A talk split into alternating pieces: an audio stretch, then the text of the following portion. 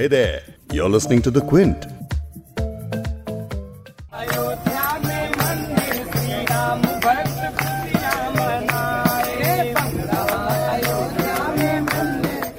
साथियों राम मंदिर के निर्माण की प्रक्रिया राष्ट्र को जोड़ने का उपक्रम है ये महोत्सव है विश्वास को विद्यमान से जोड़ने का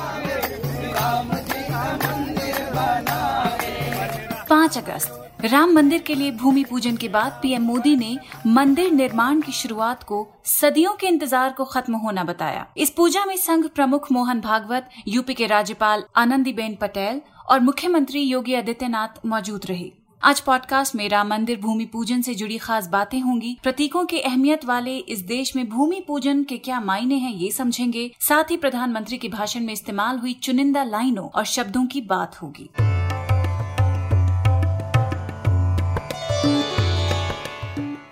क्विंट हिंदी पर आप सुन रहे हैं बिग स्टोरी हिंदी। मैं हूँ फबीहा सैयद। आगे पॉडकास्ट में प्रधानमंत्री नरेंद्र मोदी के भाषण के कुछ हिस्से आपको सुनाऊँगी लेकिन साथ ही बात करेंगे पॉलिटिकल एनालिस्ट और लेखक प्रज्ञा तिवारी से। The Ram Janmabhoomi movement uh, Ram Janmabhoomi political Hinduism का एक व्हीकल बन गया और इसीलिए आज की तारीख में राम जन्मभूमि देश के लिए एक अहम मुद्दा है। uh, today.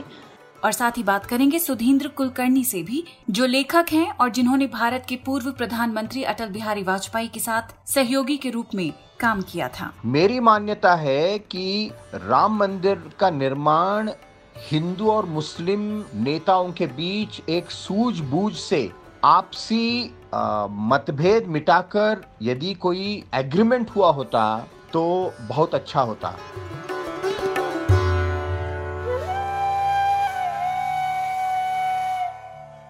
अयोध्या में रही दिन भर की धूम और जगमगाती शाम का दृश्य कैसा रहा वो आपको पॉडकास्ट में दिखा नहीं सकती लेकिन उसकी तस्वीर शब्दों से ज़रूर पेंट कर सकती हूँ।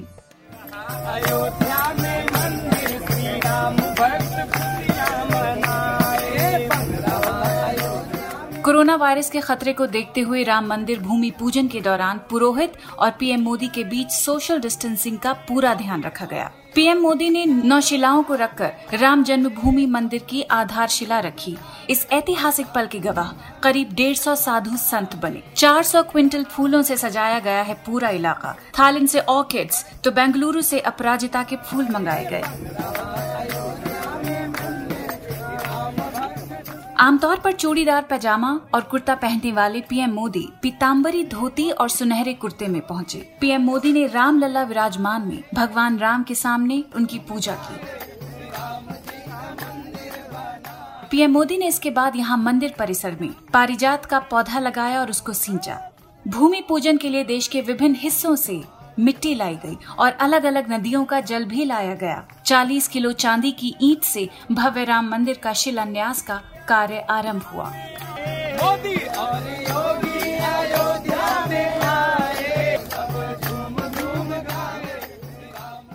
अयोध्या में मंदिर का भूमि पूजन तो आज हुआ, लेकिन करोड़ों हिंदुओं ने इस मंदिर की तस्वीर अपने दिलों में काफ़ी पहले बसा ली थी। दशकों के इंतज़ार के बाद अब राम मंदिर भूमि पूजन हो चुका है।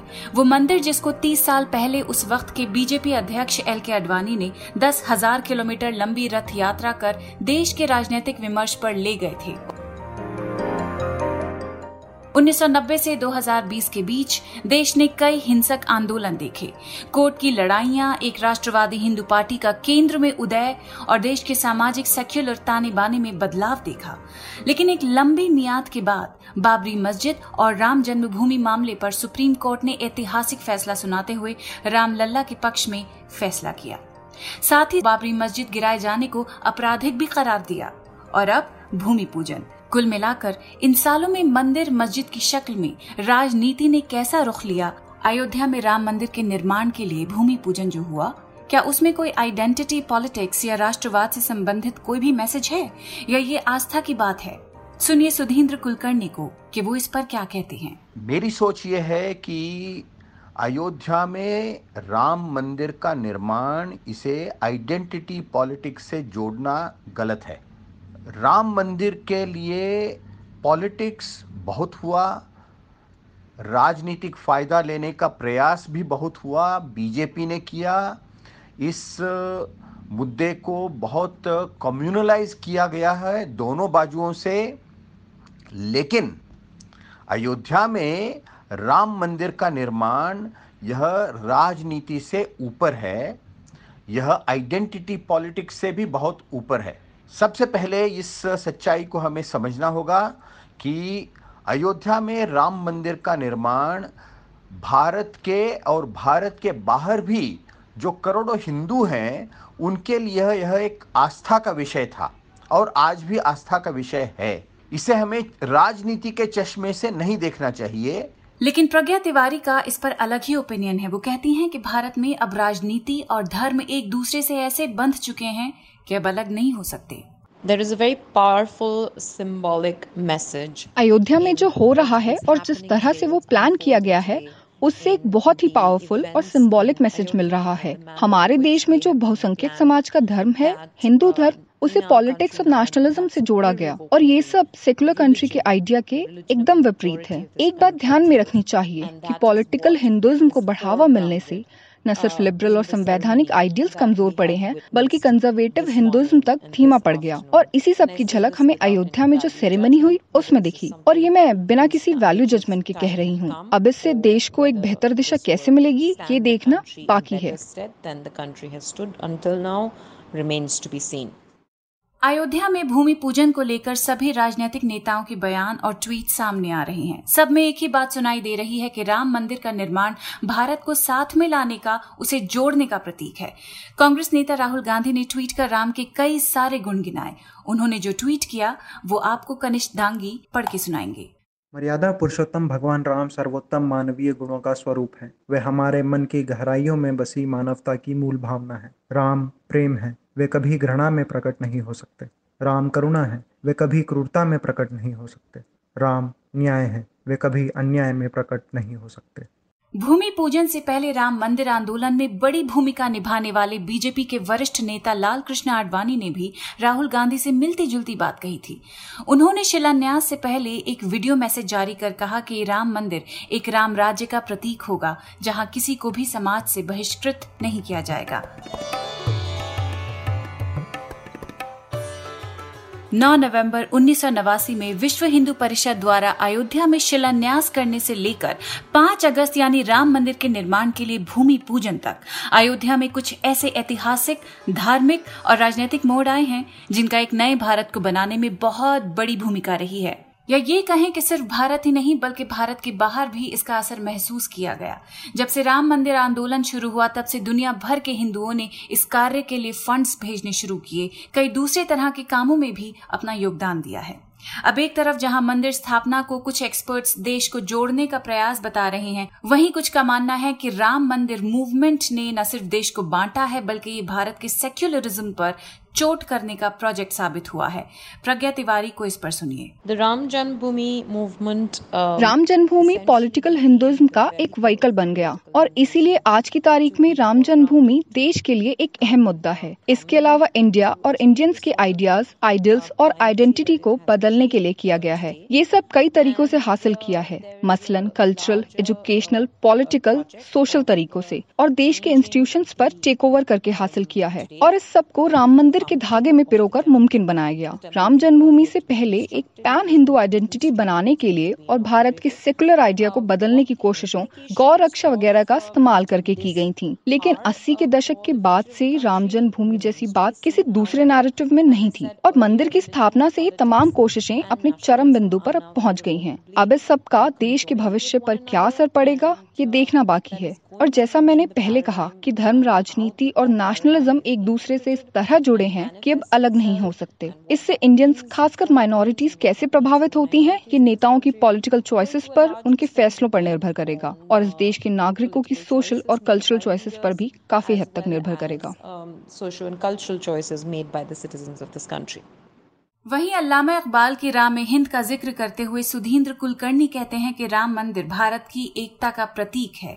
मैं इस विषय में एक बात जोड़ना चाहता हूँ कि हिंदुओं के लिए राम धार्मिक आस्था का केंद्र है, लेकिन भारत के मुसलमानों के लिए राम एक सांस्कृतिक, महत्वपूर्ण सांस्कृतिक संकेत भी है। इस संदर्भ में अल्लामा इकबाल ने राम के बारे में जो एक बहुत मशहूर एक गीत लिखी थी, इमाम हिंद कहकर उन्होंने कहा था, उसकी कुछ पंक्तियाँ मैं पढ़ना चाहता हूँ। हालाँकि ये हिंदी में नहीं है मेरे पास लेकिन अंग्रेज़ी में इसका जो तर्जुमा है वो इस प्रकार है there have been thousands of rulers in this land but none can compare with Ram the discerning once proclaim him the spiritual leader of India his lamp gave light of wisdom which outshone the radiance of the whole of humankind.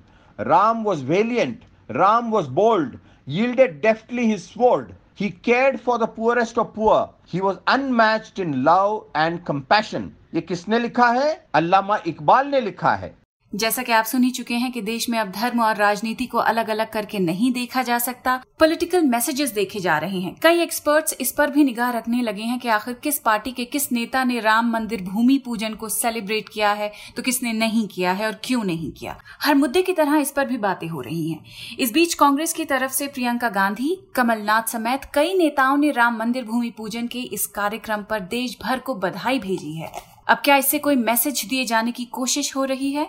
इस पर भी सुनिए सुधींद्र कुलकर्णी क्या कहते हैं। BJP को क्या फ़ायदा? कांग्रेस को क्या नुकसान? इस दृष्टि से हमें देखेंगे तो जो मूल विषय है, आस्था का विषय, इसे हम समझ नहीं पाएँगे। मैं सोचता हूँ कि इस राम जन्मभूमि मूवमेंट के शुरुआत में ही मुस्लिम समाज के नेताओं को चाहिए था कि वे अयोध्या में बाबरी मस्जिद को हिंदुओं की आस्था को समझते हुए, उसका सम्मान करते हुए, उस डिस्प्यूटेड साइट को हिंदुओं को दे देना चाहिए था।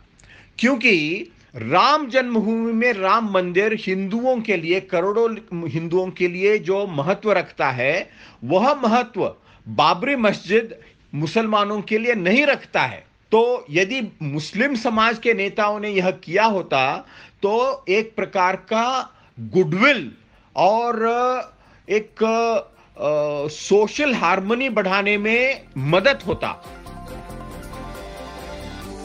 तो जैसा आपने सुना, कुल मिलाकर ये कह सकते हैं कि राम मंदिर का शिलान्यास हो गया है और यहाँ कही गई बातों के कारण करोड़ों लोगों की आकांक्षा जग रही है।